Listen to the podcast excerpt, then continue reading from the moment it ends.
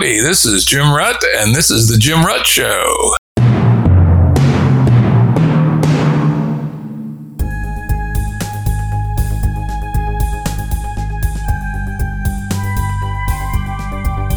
Today's guest is David Brin.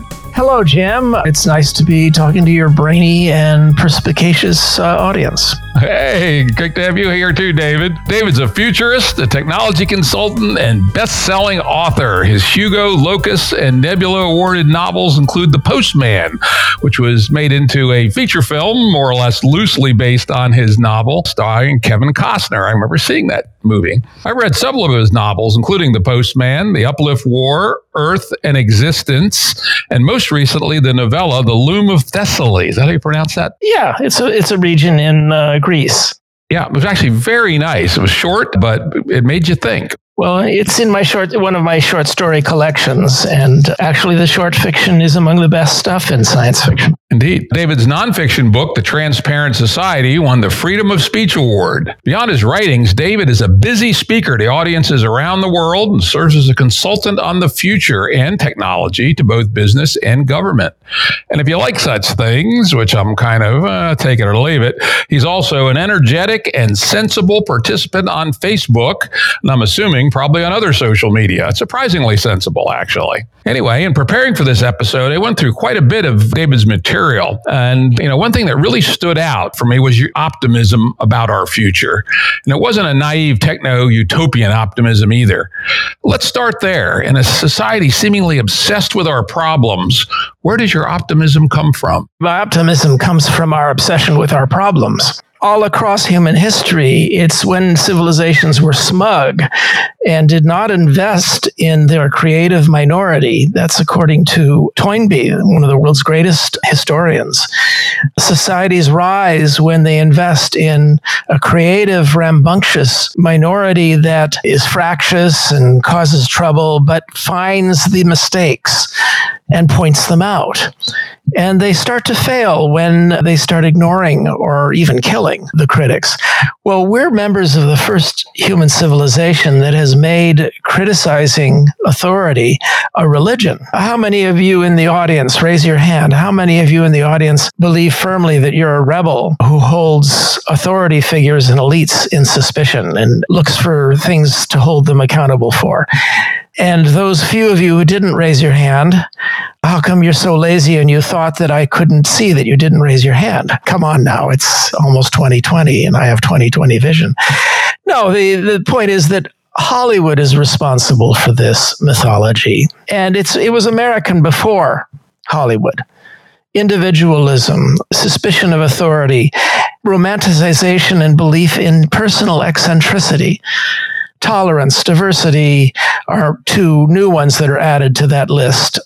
And you find all of them in almost all Hollywood films. What a lot of members of your audience would refuse to admit is that they got their rambunctious, eccentricity loving, individualistic suspicion of authority from all the movies that they watched. In other words, they were propagandized into it by one of the most intensive propaganda campaigns in human history. We don't recognize it as propaganda because we agree with it and because it's hard to imagine it as propaganda. I mean, what kind of institution or nefarious plot would organize a propaganda campaign to make people suspicious of nefarious plots? Not just movies. We also, particularly my generation, I think yours too, a true touchstone is Star Trek, right? You know, with James T. Kirk, who is a figure of authority, but uh, not a good boy all the time. No, he he's constantly and and here's the difference between one of many differences between Star Wars and Star Trek, which I've tabulated in a book called Star Wars on Trial. And one is that when you meet a demigod in Star Wars, you have to choose instantly am I going to die for this demigod or am I going to die fighting against this demigod? That's really your only choice in Star Wars. And demigods are the only things that matter. In Star Trek, whenever the Enterprise encounters some pompous demigod type figure, Kirk crosses his arms and says, Oh, yeah, tell us about it. And skepticism not necessarily hostility, because Star Trek, the Enterprise runs into some superior beings that are decent people. But it's the decency and the tolerance and the diversity and the willingness to be calm and maybe have a sense of humor. That's what distinguishes a good elite from a bad elite in Star Trek. Yep. And, and truthfully, I, I think we probably have the same tendency. I tend to divide people into Star Trek people and Star Wars people. well, no, to me, it's, it's a little more subtle than that. And that is that which do I go to hoping for a combined child and adult experience? And, and something that's got some basic decent morality. Star Wars, I go to see every single movie, but I go stoned because of the special effects and the visuals and the music are going to be stunning. But I don't want to notice, at least the first time round, I don't want to notice the dismal lessons being taught. But then again, the book is called Star Wars on Trial, and it's not just uh, the downer points of view. Um, I'm the prosecuting attorney calling witnesses against Star Wars, but Matthew Woodring Stover, one of uh, Lucas's novelizers, it was the defense attorney, and he calls all sorts of witnesses essayists writing in in in favor of Star Wars. It's one of the most fun books I've ever participated in don't know about it. I'm gonna have to go get that one. That that sounds very interesting. Uh, before we move on from this point, I'm gonna point out, you know, that we talk about uh, kind of lowbrow influences like TV and uh, Hollywood, but also on the higher end. Karl Popper uh, wrote a book, which is actually the only philosophy book that sits in my working library, called "The Open Society and Its Enemies," uh, where he makes the very deep point that a society that is open to its self criticism in pretty arbitrarily strong ways is, a society that can adapt to reality. And a society that can adapt to reality is a society that can persevere. Well, yeah, uh, I'm a big fan of Popper also. As a matter of fact, it's basically the notion that informed my own nonfiction book, uh, The Transparent Society Will Technology Make Us Choose Between Privacy and Freedom? And, you know, it won all those awards you mentioned. But the main thing is that we both noticed one fundamental thing, and that is that all of our institutions that have made us unusual across the history of humanity, uh, they all depend on light. We have five great competitive adversarial arenas that have harnessed the inherent creative aspect of competition. And Adam Smith was right. Competition is the great creative force of the universe. It's how we came about through natural evolution. Competition can be very bloody and very inefficient, but it certainly is creative. Um, we have five arenas that have tried to harness this creativity of competition and in ways that maximize the creativity while minimizing the blood on the floor. These five arenas are commercial markets and science, democracy, justice courts, and sports. And in all five arenas, the aim was to use rules and umpires to try to eliminate the factor that destroyed all these things in the past. For 6,000 years, competition never reached its potential in any human society because the winners in competition then cheated cheating is the great enemy. And, and one of the greatest forms of cheating is feudalism, oligarchy. When you have a lot of power, you then manipulate the laws and and pick up swords and hire people to pick up swords and take other men's women and wheat. And then you hire a bunch of guys in spangly robes, shamans, priests, chanters, bards, to tell everybody how good this was that you did that. Well, starting with Adam Smith, a little bit before Adam Smith, but he's the one who codified it. And then the American founders, pretty much the same year, 1776, they noticed something, and that is something that Karl Marx thought was impossible. And that is, it's possible to set up using cooperation, the cooperative process called negotiation, public, open, transparent negotiation, to come up with rules and umpires and referees to keep these five arenas fair and to damp down the cheating to a dull roar. And the best example of this is sports. Try to imagine any sporting league, NBA, NFL, anything, in which you declare one weekend that all rules are off. There won't be any umpires. And by the way, that includes all laws against murder. How many minutes do you think an NFL game would last? Yeah, that would not be very interesting. It would just be a, a, rumble, essentially, right? It would be interesting for the first 10 minutes, and then there'd be never any football played ever again. And that doesn't serve the interest of the owners. What serves the interests of the owners and the fans and the players is intense regulation. And that's exactly what we got under FDR during the greatest generation.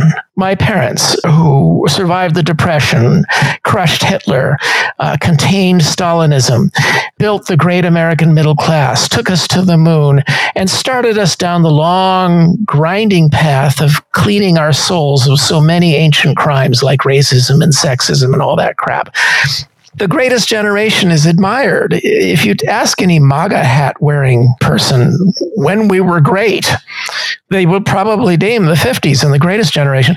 Well, the greatest generation would spit in these guys' faces. And their favorite human being was called Franklin Delano Roosevelt.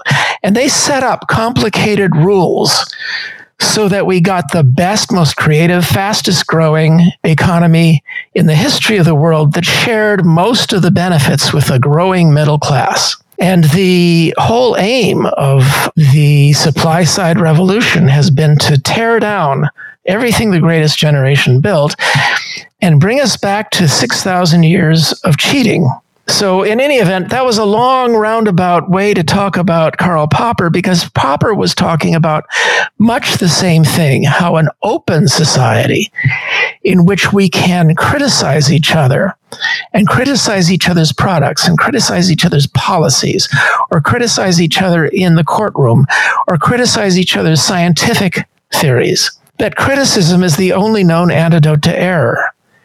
And all five of those arenas are creative and productive, and you get what's called the positive sum game.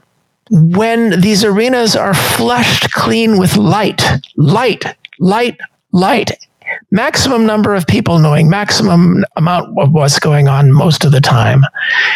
And they are all five of them poisoned and ruined by secrecy and darkness. And going to make a point about positive sum game because some people might say, hmm, that's kind of hopeful thinking, but it's probably not true. But in reality, markets are a good example. Most people don't realize this, but everybody except the very last buyer pays less than they'd be willing right? Uh, look at the supply curve and the demand curve. They intercept at the last person that will buy at a price somebody will supply. Everybody else gets what's called the consumer surplus.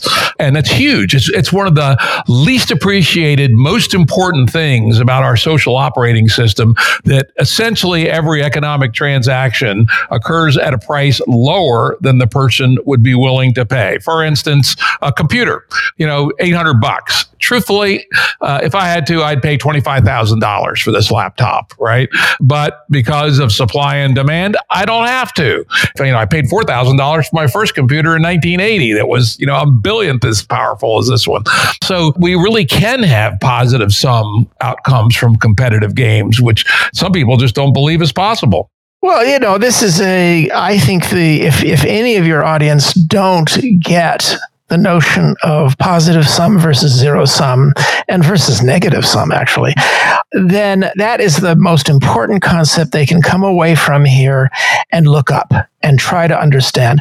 And I think it's a miracle that a large fraction of Americans especially after all that Hollywood propaganda, a large fraction of them get the basic notion of positive sum that I can win while you win. I just want to win a little more than you win. And my striving to win a little more than you win, if it's done fairly in a fair market and you're striving to win a little more than I win, that we, we all win more because we're doing that. Now, on the left, there's a little bit of a tendency to sneer at the word competition and to say cooperation, but we wouldn't get the rules that make competition work if it weren't for a cooperative process. Called negotiated politics, which is also competitive. And we haven't had negotiated politics in America since 1995. That's the miracle year, the last year in which a Republican leader in Congress actually cooperated with Democrats. Uh, that's the year that Newt Gingrich and Bill Clinton negotiated welfare reform and the Budget Act that led to huge surpluses the next year, uh, Newt was punished for that, kicked out, and replaced by Dennis Friend to Boys Hastert. And you should look up why I use that snark in his name. I'm well aware. It was all over the newspapers. And the Hastert rule came down threatening extinction to any Republican politician who would even speak of negotiation with a member of the opposition. And politics in America, a noble art, was destroyed. And that was how many years ago? That was 26 years ago. A little bit less, 24. Well, in any event, the point is that the notion of the positive sum game is based upon one word that the left doesn't particularly like, but should be taught to like. Because the founder of competition theory, who, who warned against cheating by oligarchs and aristocrats, was the father of modern liberalism, and his name was Adam Smith. If he were alive today, Adam Smith would be a flaming Democrat. Uh, people who think otherwise have never read the man. So, what's tragic is Democrats or liberals frowning at the word competition and conservatives frowning at the word regulation. When, if you look at all five of those arenas, it's regulated competition that has given us, for the first time in the history of our species, the ability to avoid cheating and to maximize the positive sum fecundity of markets and democracy and science and justice courts and sports. And all of them are horribly imperfect all of them need tweaking and, and, and the regulations need to be refined. And sometimes they need to be tossed out. Who deregulates more? Who deregulates more? It's Democrats because they got rid of the Interstate Commerce Commission that Ayn Rand hated. They got rid of the Civil Aeronautics Board. They broke up AT&T. Al Gore's bill was what freed us up, freed up the internet that we know today. It could have been very, very different. It could have been a public utility. Yeah. Bill Clinton liberated GPS, and, and, and Obama declared that citizens have a universal right to record their interactions with police. Uh, so deregulation isn't a monopoly of those who scream for deregulation. Yep. And I would, uh, before we move on here, I'm going to point out that uh, part of the confusion around Adam Smith is people who've only read The Wealth of Nations. Now, he does make some of the counter arguments there, but if you want to see the other side of Adam Smith in its pure form, you really should read the book, The Theory of Moral Sentiments. I highly recommend that. Yes, I totally agree. That's a that's a deeply, deeply caring and moral man who praises charity and and state intervention to help the poor. But he makes clear in Wealth of Nations the fundamental justification for most liberal interventions in politics and the economy is not goody two shoes morality. I, I really get impatient with Democrats and liberals who proclaim that every one of their programs can be justified because it's the moral and right thing to do. Well, the answer to that is, well, that's what you say, but my morality is different. It, it has too easy a refutation. These programs, the ones that help children to grow up stronger and more educated and more confident, they have a totally capitalistic justification, and that's stop wasting talent. Maximize the number of citizens and consumers who can participate knowingly and intelligently in competitive markets. And the only way to do that is to make sure that children all get enough protein and all get educated and get health care. It's the failure of liberals to justify their interventions by the totally pragmatic outcomes that they generate. I mean, do you remember the movie Deliverance? Oh, yeah the image that we had, the Beverly Hillbillies image of the Appalachia, gap toothed, ignorant, illiterate. Well, Appalachia has problems today. Right now, they're fighting opioids and, and, and, and they're, they're not rich people.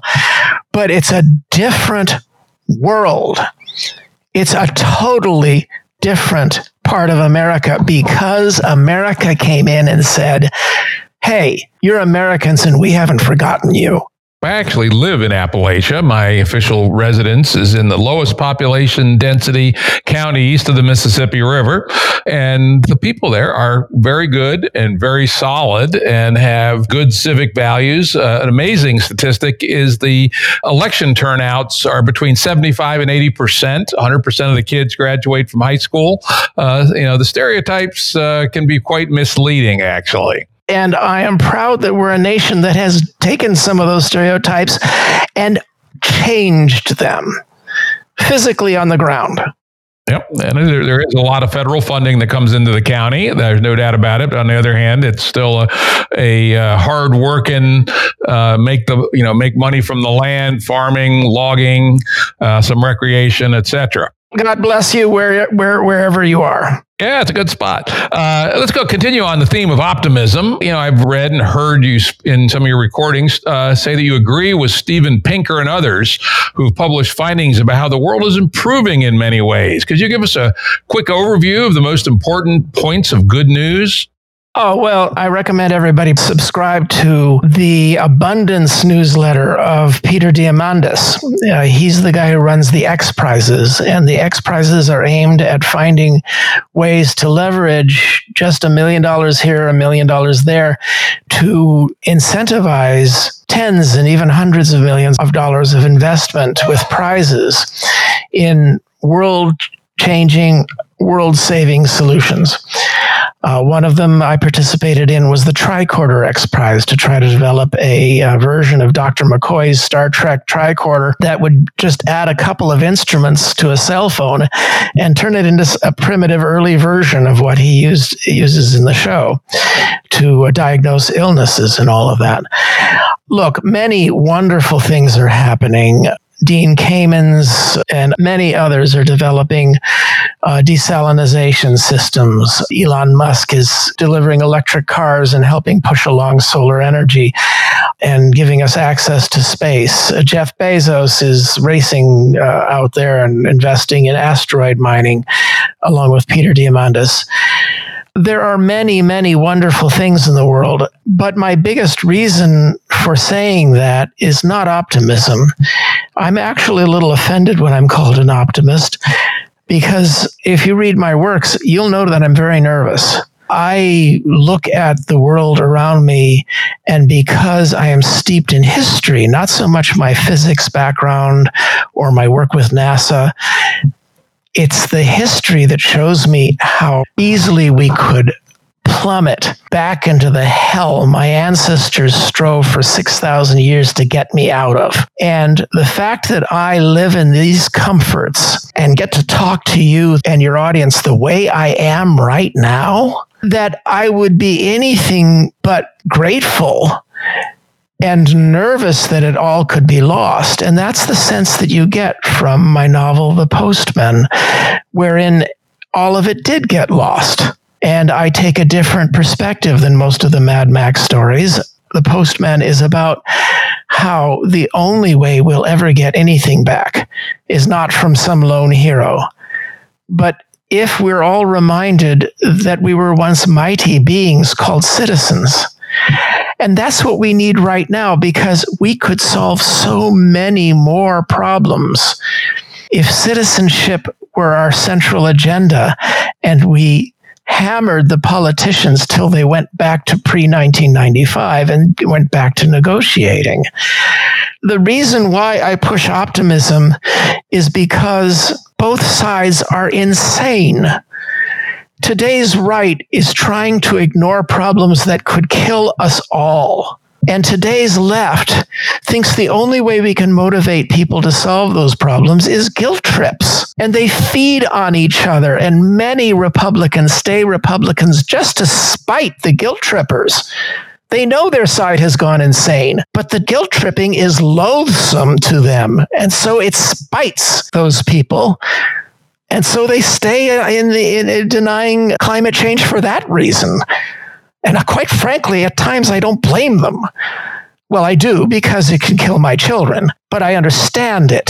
The point is that the left, their addiction to guilt trips is insane and not justified. If you look at how they treated Steven Pinker for his book, The Better Angels of Our Nature, showing so many pieces of good news, 90% of children today come home with school books to hovels that we would consider grinding poverty, but those hovels have a flush toilet, a refrigerator, and electric lights to study by, and enough food to get by every day. 90%. That's never been true before. 90% of human beings today have never seen war with their own eyes. They've never heard the tramping of an invading army. They've never smelled a burning city. 90%. The remaining 10% in each category is horrible. It should tear at our conscience. It should, it should propel us to be desperate to improve more. But we don't get motivated by total gloom. If nothing we have done across the last 80 years did any good at all, why bother? But the truth is, the things that we've done across the last 80 years were fantastic.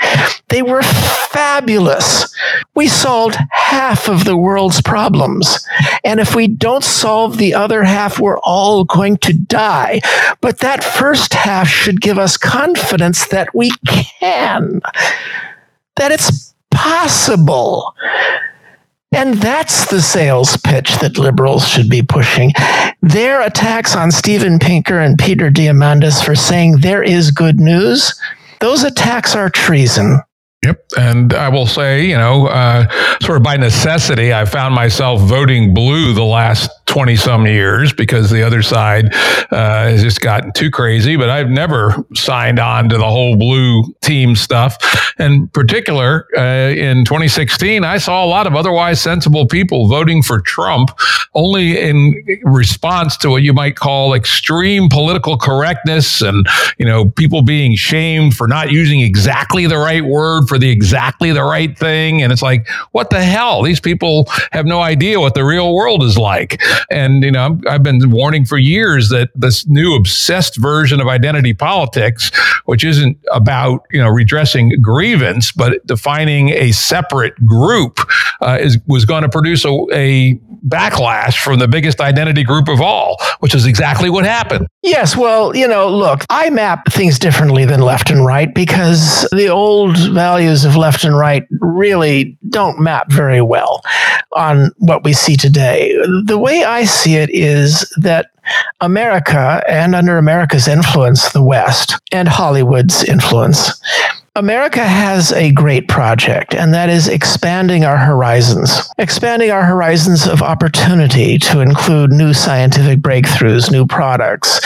uh, new places where we can go and, and get rich and, and, and raise families like asteroid mining. And by the way, don't get me started on this insane notion of Americans going back physically to the moon. This project also includes expanding our horizons of tolerance and inclusion, and it's been going on since 1776. Those geniuses expanded the circle of political inclusion, of empowerment, from 0.2% of the population under the kings of England to 20% of the population land owning, white, English speaking males. Well, uh, from our perspective, as members of the civilization that they built, we consider that to be horrible. And we see that all the time. If you compare any era of America to what came later, they were nasty. If you compare them to what came before, they were geniuses and moral people who pushed things forward. And so, 30 years later, the Jacksonian Revolution in the Appalachians empowered the Scots Irish and small farmers. We fought a terrible civil war to free millions of people from bondage. And then we lost the next phase of the Civil War, phase five, the Reconstruction, by not helping those former slaves to become equal citizens. This expansion project think of it as an expanding shell around the firelight. And when women got included, it was a huge step forward. But as with, you know, minority Americans, the definition of inclusion had to keep getting redefined.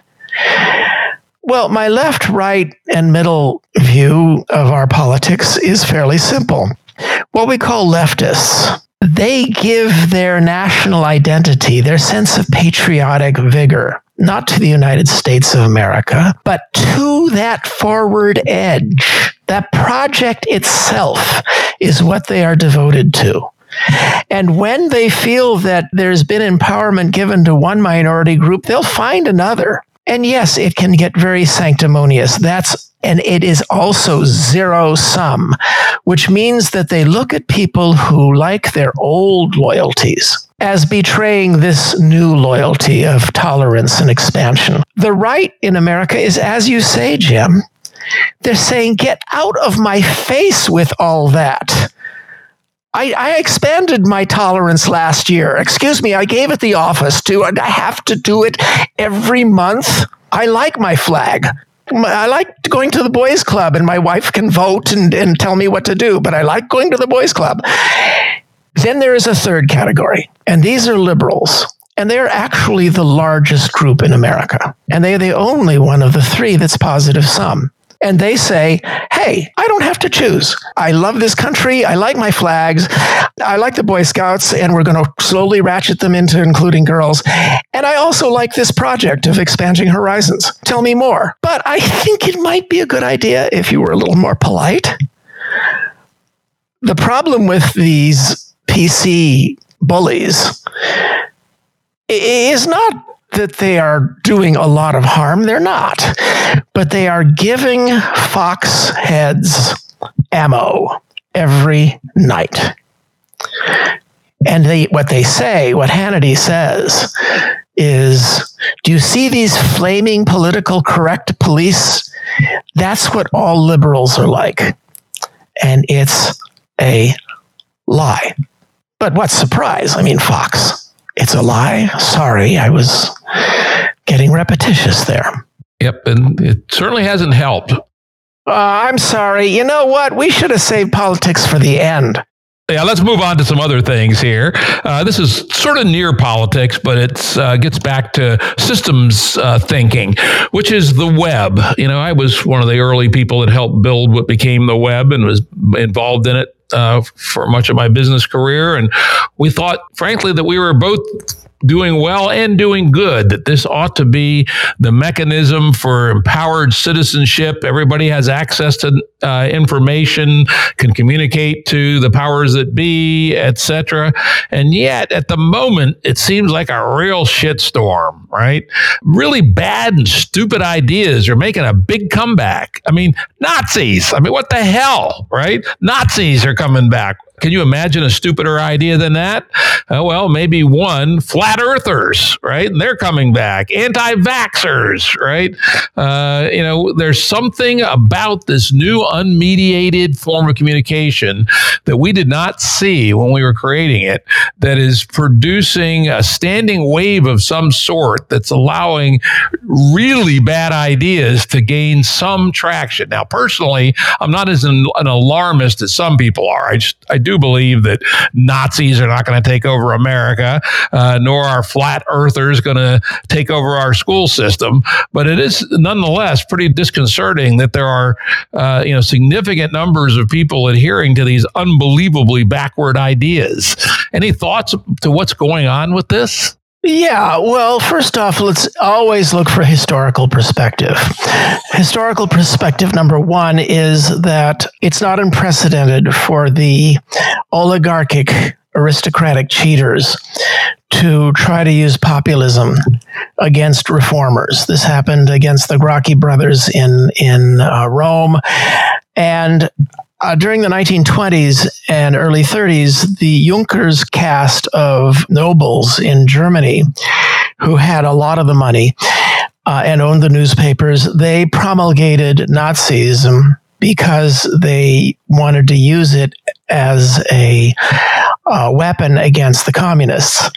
And of course, you remember the scene in uh, the uh, Tomorrow Belongs to Me scene from Cabaret, in which the question is asked uh, Do you still think you can control them? And they wound up not. They wound up creating a monster, a beast that threw the aristocratic riders and gifted uh, Svengalis jumped into the saddle and, and rode us all to hell we can see parallels now. I mean, the Republican Party, you know, the people who the old line conservatives and the oligarchs who brought us to this point are writhing in agony because they can see something very similar happening. But it, it gets to talk about the web. You know, you say, who foresaw this? Well, I have a novel called Earth, and I have a book called The Transparent Society. And in both of those, I talked about how every time there is a new communication technology, this happens. When printing presses were invented, we have this image of Gutenberg Bibles, but the biggest product for about 50 years was hateful religious tracts that exacerbated the Catholic versus Protestant wars that tore Europe from stem to stern. Uh, it was only after time passed that books spread and people used literacy to start expanding their calm consideration of bigger ideas in a bigger world. And that took a long time. The same thing happened with magazines and newspapers. And the biggest example was when radios and loudspeakers arrived. And these expanded the apparent godlike force of the human voice.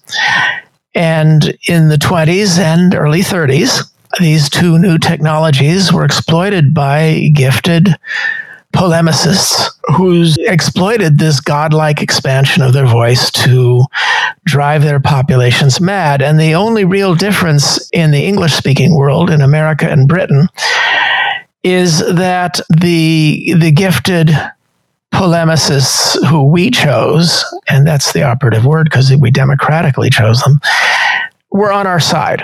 Roosevelt, Churchill, they were really good at sounding godlike, but they also were on our side. And that made a huge difference. So, you know, does that have lessons for today? Um, duh.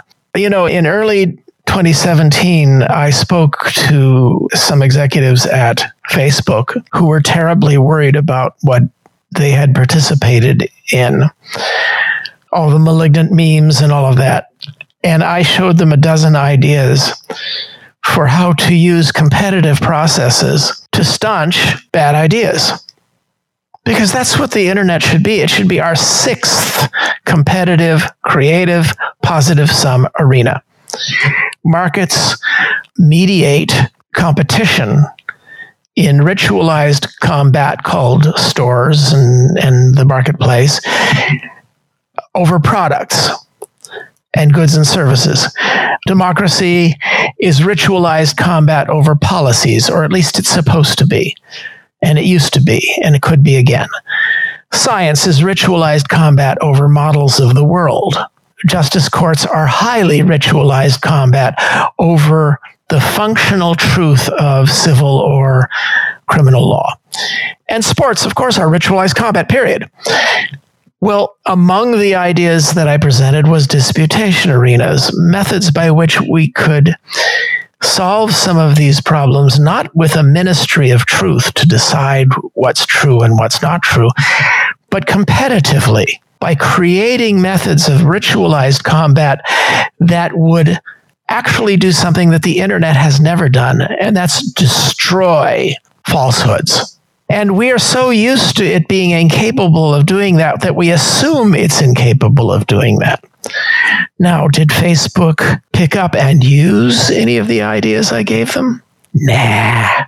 Sounds like possibly an interesting idea, though. I mean, it's uh, in the group of some people I hang out with, they use a phrase called sense making as the name for a still ill defined process by which we can collectively sort through what's floating around in the infosphere and, and make some determinations, some discernments about what is true, what is not true, or what is indeterminate. But I have yet to see a mechanism that can actually do that at scale. Yes, well, you know, the point is you need to step back and look at what the all, all the other five arenas did. And what all the other five arenas do is they have a biphase process. There is a, a centrifugal phase in which the participants, the combatants, can go and prepare. And this includes the company and their research labs in science. It, it's the uh, tenured faculty position and the and the secure lab. And in democracy, it's the political party. In courts, it's attorney client privilege. In sports, it's the training ground. But all of them have then a centripetal or inward drawing call to combat, ritual combat. And those arenas of ritual combat are the marketplace, uh, the scientific conference or publication, the election, and the courtroom, and the sporting field. And you cannot refuse the ritualized combat. No, I won't bring this product to market. Yeah, that'll show you. What we need is a way to A, have ritualized combats online that actually have credibility, that actually are well enough watched and well enough respected that when the combat is done and it can take us and it, I, I, have a paper about this look up disputation arenas in my name uh, that when all is said and done after a year there's a generalized consensus that somebody won. And but here's the more important thing. Both sides have altered their positions under the brunt of criticism. And that's a more likely outcome.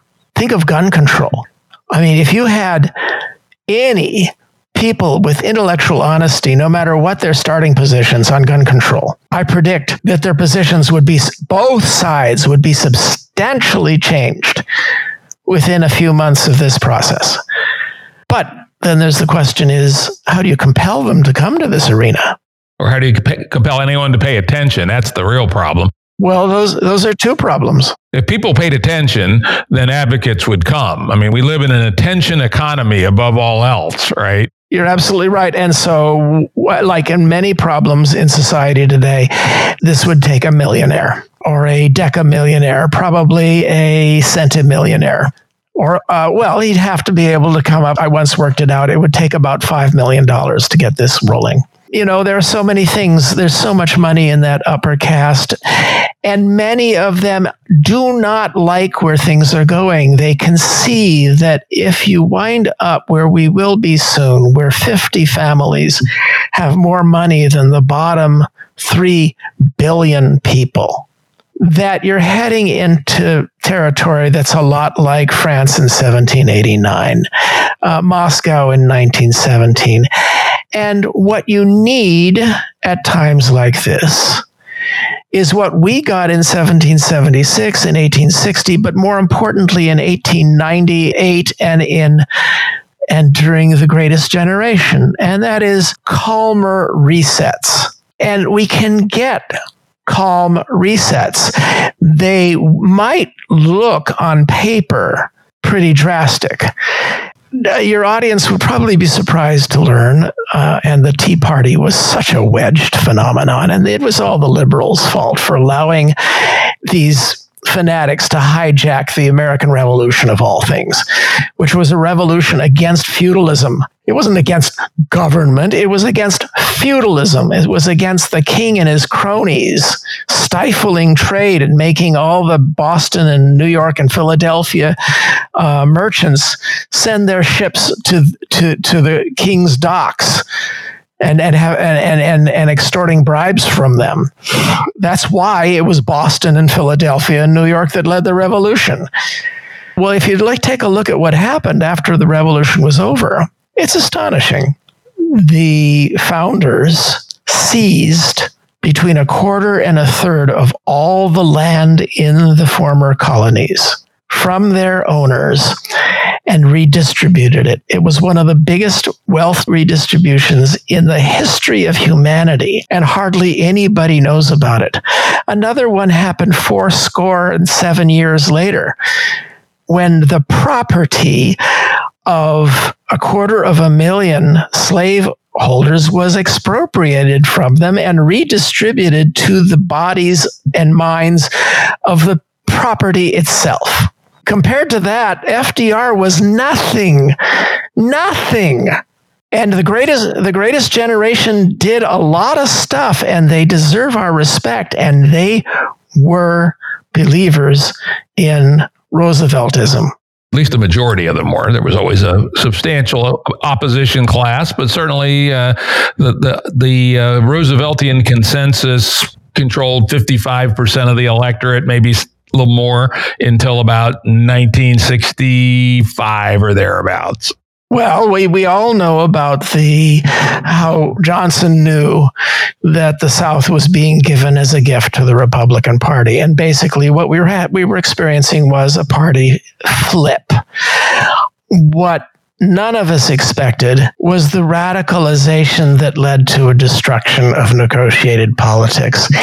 You know that the same year that Newt Gingrich was the last Republican to negotiate important bills with Bill Clinton, with a Democrat. Senators Tsongas and Rudman were almost complete with uh, entitlement reform, a bill that would have secured Social Security, Medicare, secured their finances until maybe 2080. And this is something that the right has railed that we need, and yet they're the ones that torpedoed it. In any event, let's veer away from party politics. Let's uh, move on to another very interesting topic that you've written and talked a lot about, which is the Transparent Society. You know, I actually started to read that book, The Transparent Society, and I read a little bit in the in the front several pages, and then I realized, man, this is really old. So let's talk about it. But nonetheless, just a little bit I read, you were extremely prescient. You were you were going, oh my God, the UK has three hundred thousand CCTV cameras, right? Crime is plummeting. Now they have five point nine million. You talked about cheap drones. You even talked about drones that would fit in your hand, and this was in 1997, maybe something like that. Well, not only that, but uh, if you look on page 160, there's a scene in which a cop pulls over a ghetto youth, and the cop has a camera on his shoulder, panning about and transmitting to the station house. And the youth gets out and has a camera panning on his shoulder, transmitting back to his home computer VCR unit. Well, like all very good predictions, it's also hilarious. Uh, the cameras are not on the shoulders. The police have them sort of near their badge, and the thing we desperately need is a lapel camera that uses the watch technology to connect to the phone so that these youths can be hands free because their lives depend on it. But one of my beefs against the news media is their addiction to gloom and bad news not only harms our morale, but it hides from us important events. 2013 was the most important year for civil liberties in America in this century so far. And that was when President Obama and the courts together declared a universal right of citizens when they're not directly interfering to record all interactions with the police. It was of incredible importance because where else are you going to have more important interactions with authority than with the people with guns and nightsticks? And don't let the lefties fool you that this camera footage has made no difference. it's made a big difference. A hell of a lot of good cops out there have now decided my career and maybe my life is being jeopardized by the bad apples in our barrel. And they're being pushed out. Not as fast as we want. Reforms never happen as fast as we want. But as Martin Luther King said, the arc is bending. And the thing that helps the arc is very often technology. Martin Luther King would have gotten nowhere without the primitive TV and film cameras that followed him around and recorded Bull Connor's dogs attacking and the fire hoses. Now, is the technology going to be enough by itself? Have you seen what's going on in China with social credit? They are not only putting cameras everywhere, controlled by the top, which is what I criticize in the Transparent Society. But they're also getting people to tattle on each other in order to keep their social credit scores high. This was very, very shockingly illustrated in Charlie Brooker's wonderful episode of Black Mirror called Downfall. Oh, yes, that was uh, shockingly good. Yes, very good. So the thing is that, you know, Sure, there are prescient passages in the Transparent Society. For many years, I got P206 emails pointing me to page 206 of the Transparent Society, where I use the phrase, What if bombers ever brought down both World Trade Center towers? This was in 1997. So that was a Twilight Zone moment. Interesting. Uh, let's get back to that core argument that you make in that book and have made uh, from time to time elsewhere. Is there's two models how this uh, transparent society could deal with the information that is created. One is it could go to the powers that be, or the second, it could be open source. Uh, so far, from what I've seen, all this surveillance society, which is another you know perhaps less positive term for it, is going to the powers that be, either to the police or the the uh, three letter intelligence agencies for on one side or to f- the for profit corporations that are capturing our behavioral data exhaust on social media. None of these, none of this information is going into the commons. Could you speak to whether that's still a feasible ambition? First of all, I urge people who are being critical to stop and look in the mirror. Your reflex is to worry about accumulations of power by would be big brothers. You were trained to have that reflex, and it's a very good reflex. It's a very American one, and it's very important for our freedom that we have it. But the problem is that when we ignore the fact that we have it and that others have it too, we reduce our power to actually use it properly. It's like liberals refusing to admit there's been any good news.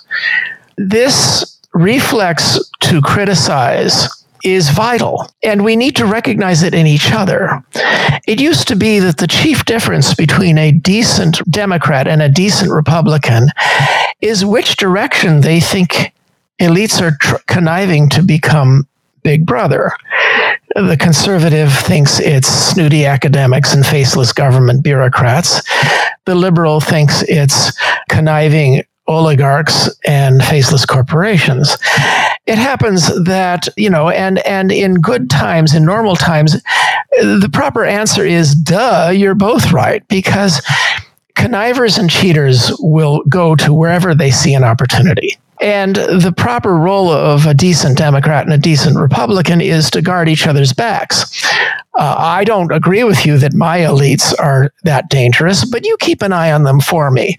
I'm going after your elites. And that would be a very reasonable thing to do. And we have done that at intervals in our republic. And that synergy is exactly what the oligarchs have been conniving to destroy, along with politics in America. As we stand right now, I am not naturally a person of the left like you.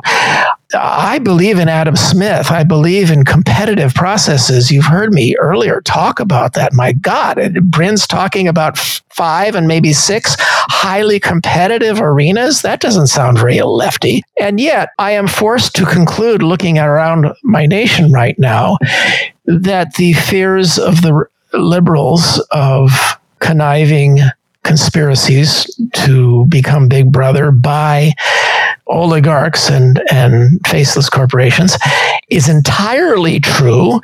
And the propaganda motivating the right about snooty academics and faceless government bureaucrats is so minimally true that we just can't be bothered with it right now. I hate being in that position. I am a contrarian. My blog is called Contrary Brin. You'll find that I poke at lefties all the time.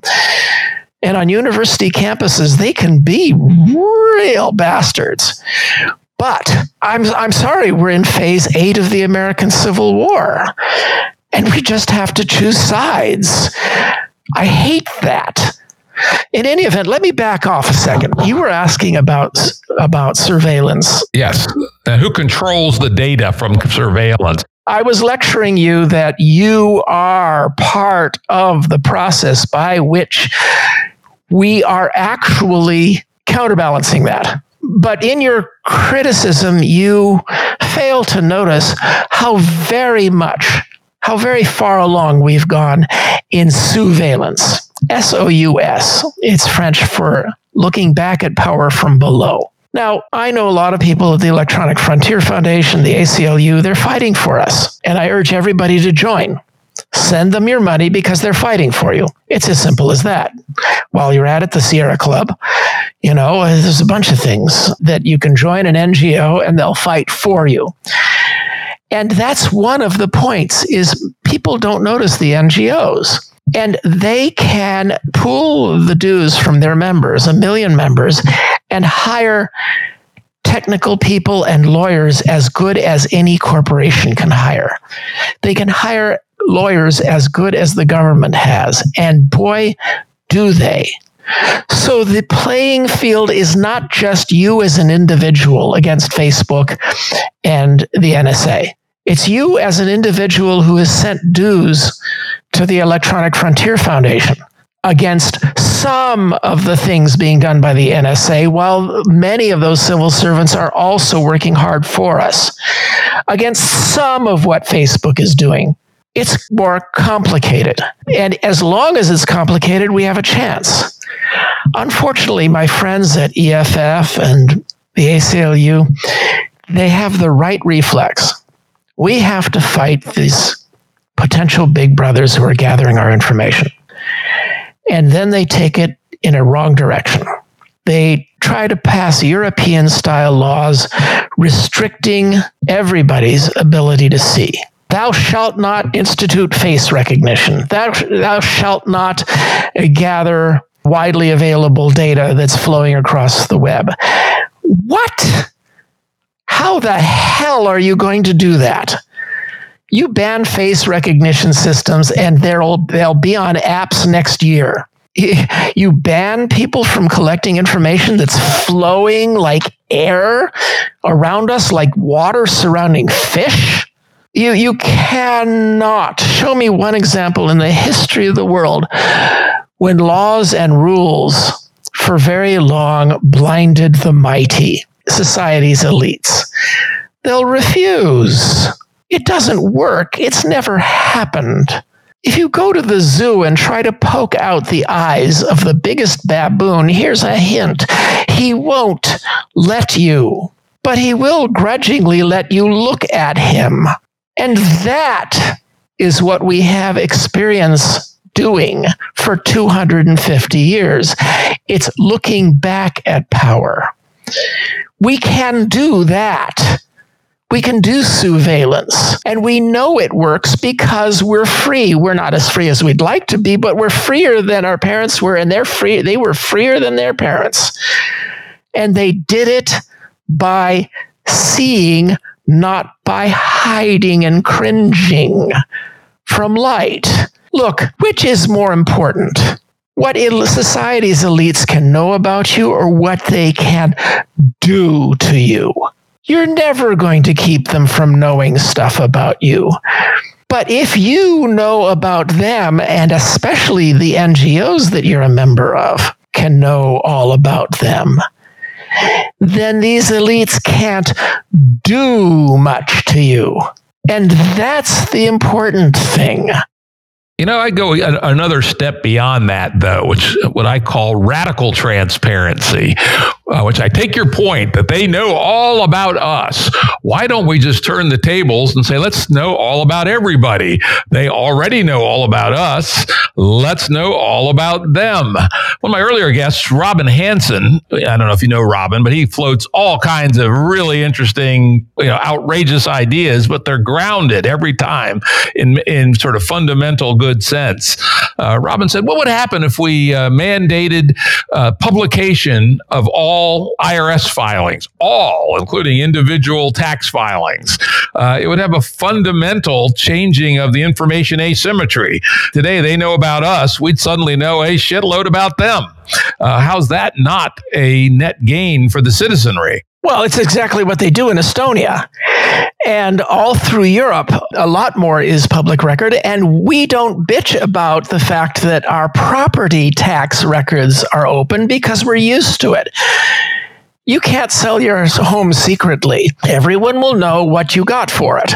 So it's just where you're used to pegging the line. And I totally agree with you. It's more important that we know about Mark Zuckerberg than futilely and hopelessly trying to keep him from knowing about us.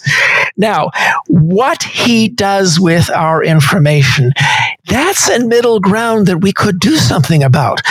We could, if we knew where our information was going, not prevent its use, but get paid for its use. That's a whole nother topic. Have interest in our information rather than this silly idea that we'd own it all. The propaganda message of the movie and the book, The Circle, really bugged me. And there were several places in, in that book in which he, you could tell from certain passages that he was having digs at me.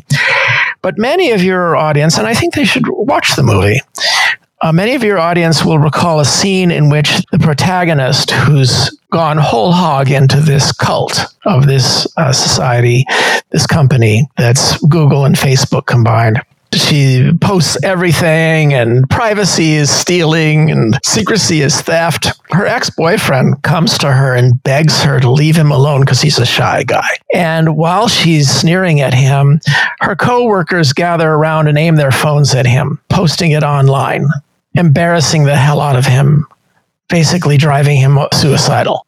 Again, this is a case of looking in the mirror. What was the director and the screenwriter trying to achieve with that scene? They were trying to tweak the conscience of the audience to be repelled by this notion, to be repelled by this behavior.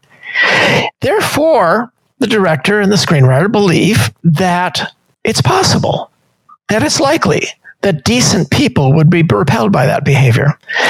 Hence, in that scene, if the camera only peeled back 10 feet, you'd see other people gathering around, aiming their cameras at the bullies. Because what they're doing to the shy guy is so much worse and so much more repulsive than his refusal to share.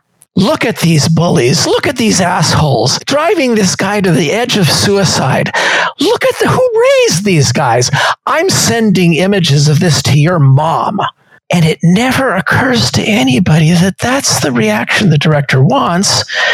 Therefore, he believes it's possible. Therefore, it would happen in that film. But that would be an expression of faith in us rather than contempt in us. And it would certainly be an expression of the notion that the answer to transparency bullying is to turn the tables on the bullies. And the only way you can get that is with transparency. And that won't work in China. Yep, China is its own model, and uh, let's hope that it fails, but it might not. Oh, there, there, look, look, look. If you're going to have a final competition over the course of human governance for the next thousand years, we've eliminated some really stupid things. But to have it be a contest between Western diversity, individualism, not so much capitalism, although market econom- economics is implied by that, versus the best possible example of the old pyramid hierarchy of rule by oligarchs.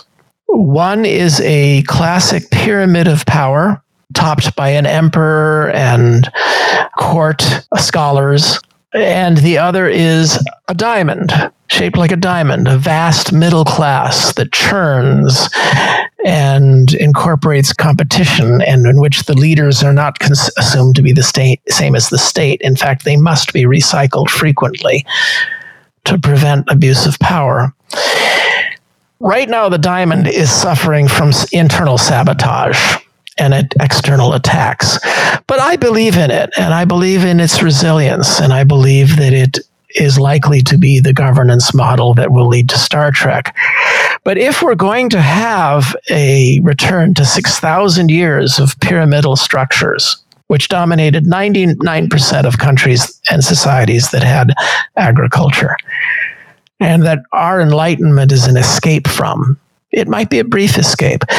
If we're going to return to that, then I'd prefer China over our own oligarchs because they have a tradition of meritocracy, civil service exams, of bringing the brightest up to just a level below the emperor and his and his family.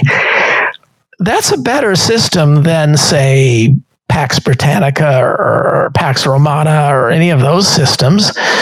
If we're doomed to become a, a hive, then I'd rather it be Chinese bees. But I'm going to fight against it because I believe we have something special.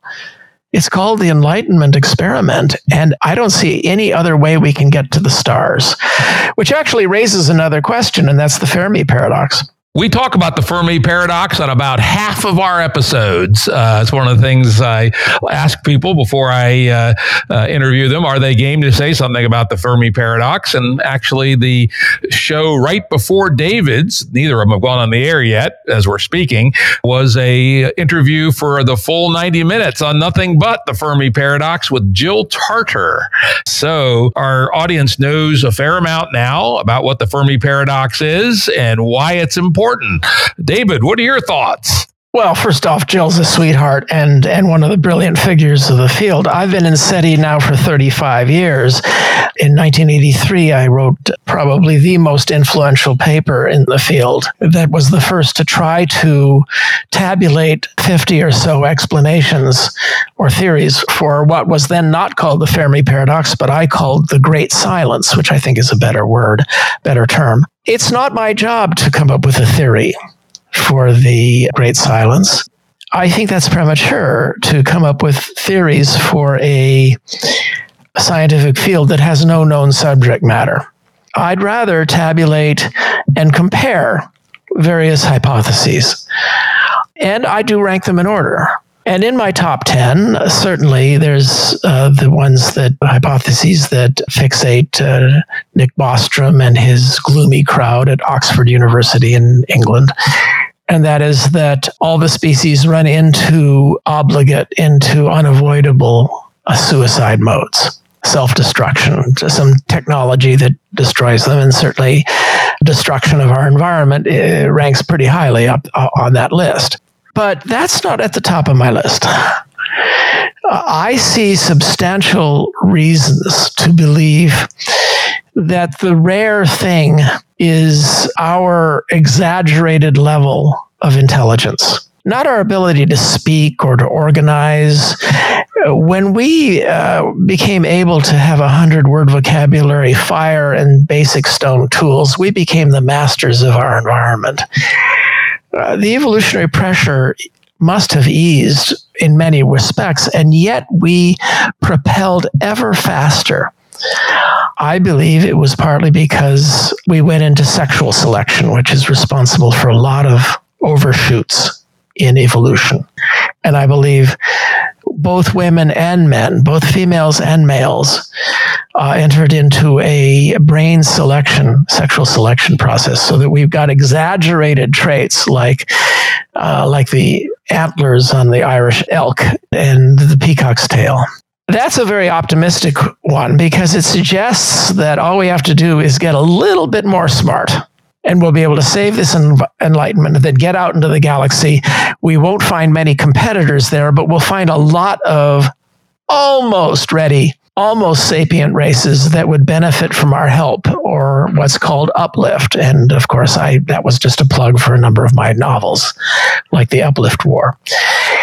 But redolent to a number of the things we've talked about already today, I believe that in the top 10 is a fairly scary one that's almost as scary as self destruction because it's a type of self destruction. And that is if you look across the last 6,000 years, probably 10,000 years since we invented agriculture, almost every civilization that had agriculture quickly organized itself into a pyramid of hierarchy and oppression, and a few males benefited from it by picking up metal implements, swords, axes, and taking other men's women and wheat.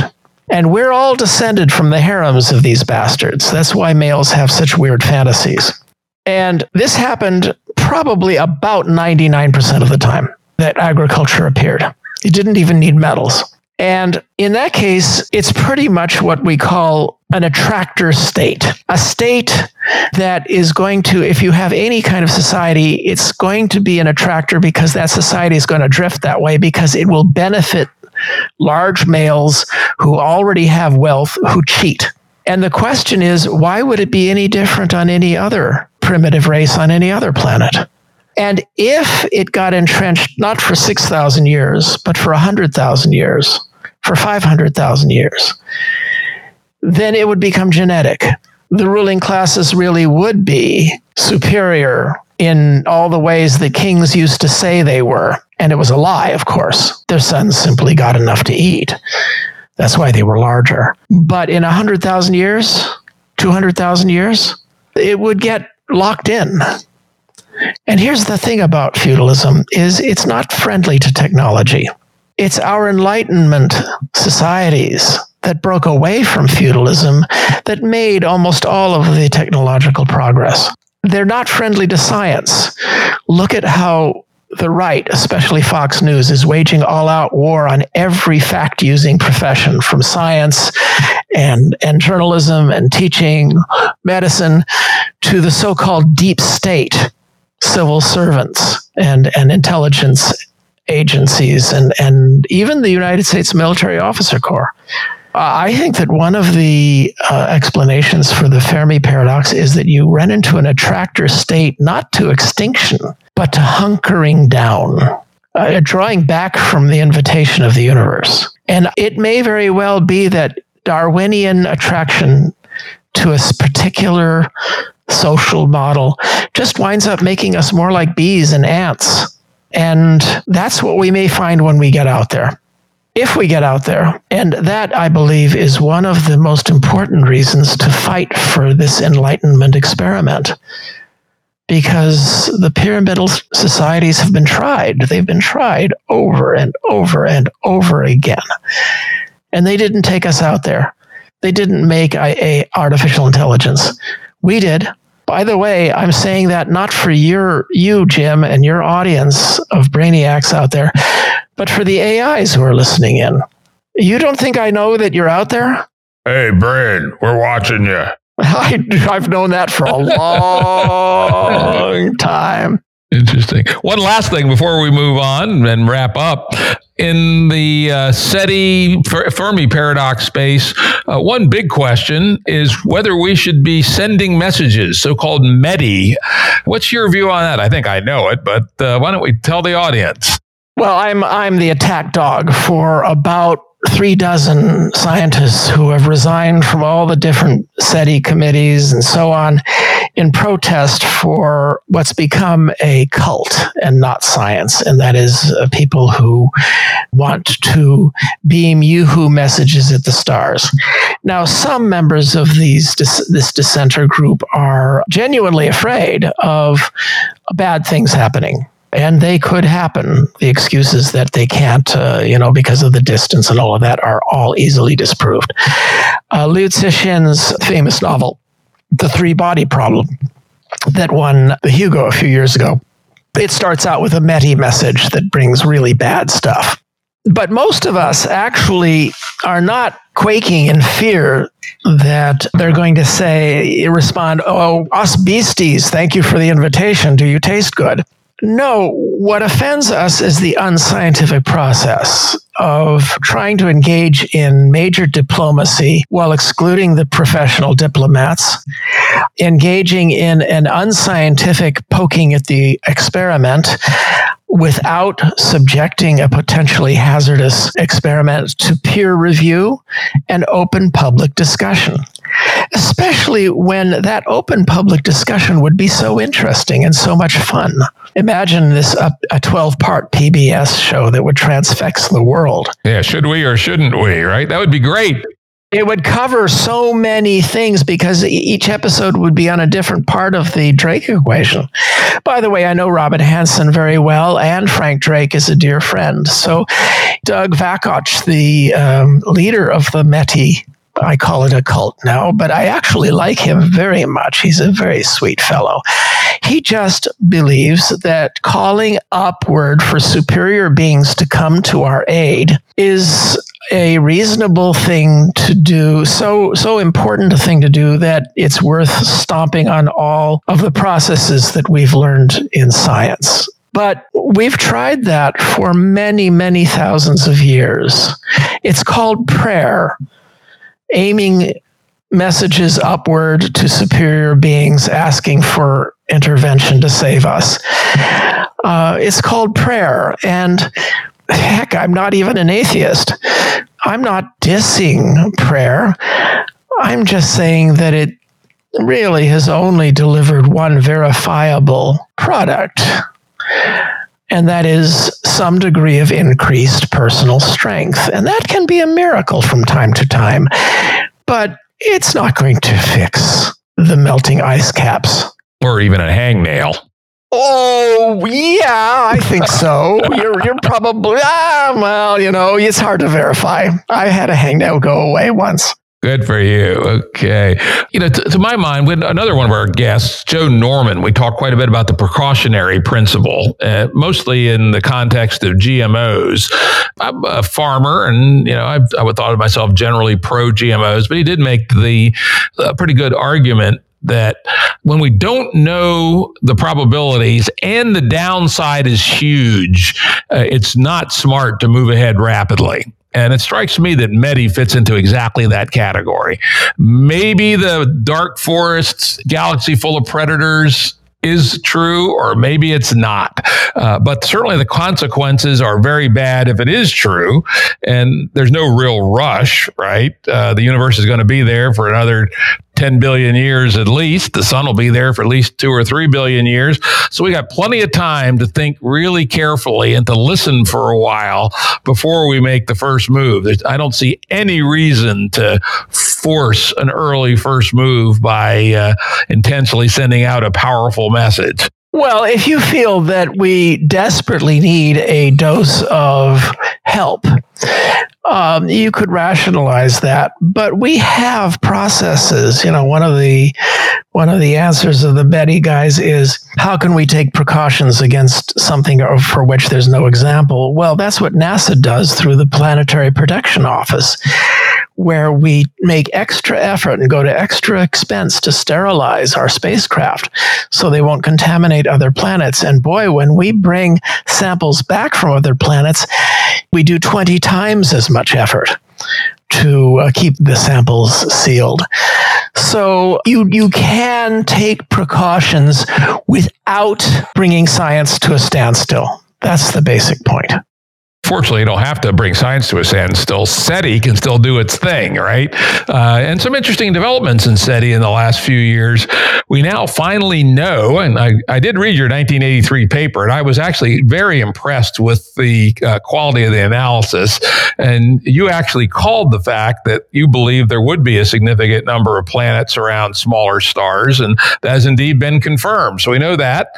And the other one that's uh, quite interesting on the SETI story is the ever growing number of extremophiles we're finding, uh, forms of life that don't need oxygen, don't need CO2, can operate off pure chemical inputs, can live in battery acid, etc., which opens up quite considerably the number of bodies from which life could have evolved. And, and that might include, you know, the moons of Saturn or Jupiter, not just the rocky planets. And then, and that's what we know today. We have extremophiles, we have lots of planets in the universe, and we may find two more very important things. One, uh, if we should find a separate tree of life, either on Mars, the, perhaps the fossils of it, or on one of the outer bodies, we've answered part of the Drake equation, at least narrowed the bars considerably. How hard is life? That's still a huge one, right? Maybe it's damn near impossible. But if we find a second one, we know it's not damn near impossible. And then the next one we're going to get within 20 years, probably less, is these atmospheric surveys of exoplanets. Uh, we start finding exoplanets that have both oxygen and methane within prescribed ratios. It's going to be pretty hard to come up with a story on how those uh, gas mixtures occurred without something like life. And again, that's going to you know provide some additional contraction on some of the terms of the Drake equation. So we can still do great science in traditional METI by just uh, staying the course and, and frankly very substantially upping the expenditure. You know, as I, I was talking to Jill, I was just astounded by how little money goes into into SETI when it's the second biggest question in science. Uh, you you may ask, what's the biggest? Uh, and I say, why do we have the universe that we have, or any universe at all? That's the biggest question. The second biggest is, are we alone? Well, I, am I'm, I'm not going to quibble with anybody as persuasive as you, Jim. But yeah, I, I would I would have a close third, and that is, are we living in a simulation? Um, but then again, I keep being reprogrammed every time. Uh, what were we talking about? In, in any event, you raise a very important point about METI, and that is we are like a four year old who suddenly finds herself in a dark, quiet forest maybe too quiet. Now, it might be worthwhile at some point to yell, Yoo-hoo, is anybody here? But probably the best thing to do if you're not starving, there's not a snake, there's nobody's attacking you right at that moment, is to gain situation awareness. Climb a tree and look around we are learning about the cosmos at an incredible accelerating rate. 20 years ago, we knew of no planets outside the solar system. Now we know of thousands, soon to be tens of thousands of other planets. Pretty soon, partly thanks to some of the technologies that we are funding at NASA's Innovative and Advanced Concepts program, called NIAC. I urge people to look it up. It's the part of NASA that gives tiny little grants for things, ideas that are just this side of science fiction. How do you spell that so we can look it up? NIAC, NASA Innovative and Advanced Concepts Program.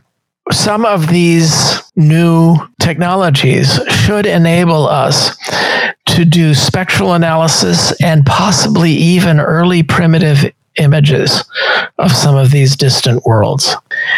And in my novel Existence, I portray us sending out a million light sail propelled crystal probes out to a zone 550 astronomical units away from our sun. That's not very far. That's that's uh, one of the way to uh, a nearby star. So it's the intermediate target place. And these sails and their crystals, they look back at the sun and block out the sun because that's where the sun concentrates light like a lens. So the sun's gravitational lens can be used to vastly magnify things that are on the other side of the sun.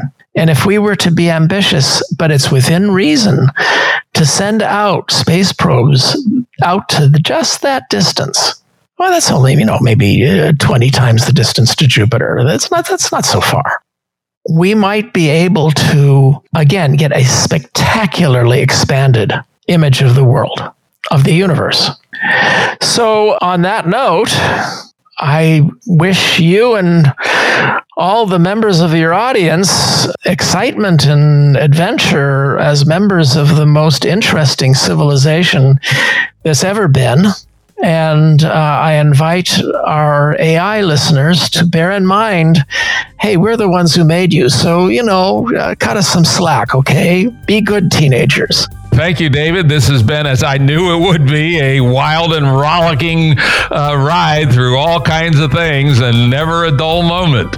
Thank you very much for coming on, and uh, thanks for having the great conversation. You too, Jim, and best to all of us. It's all right. We'll pull this out.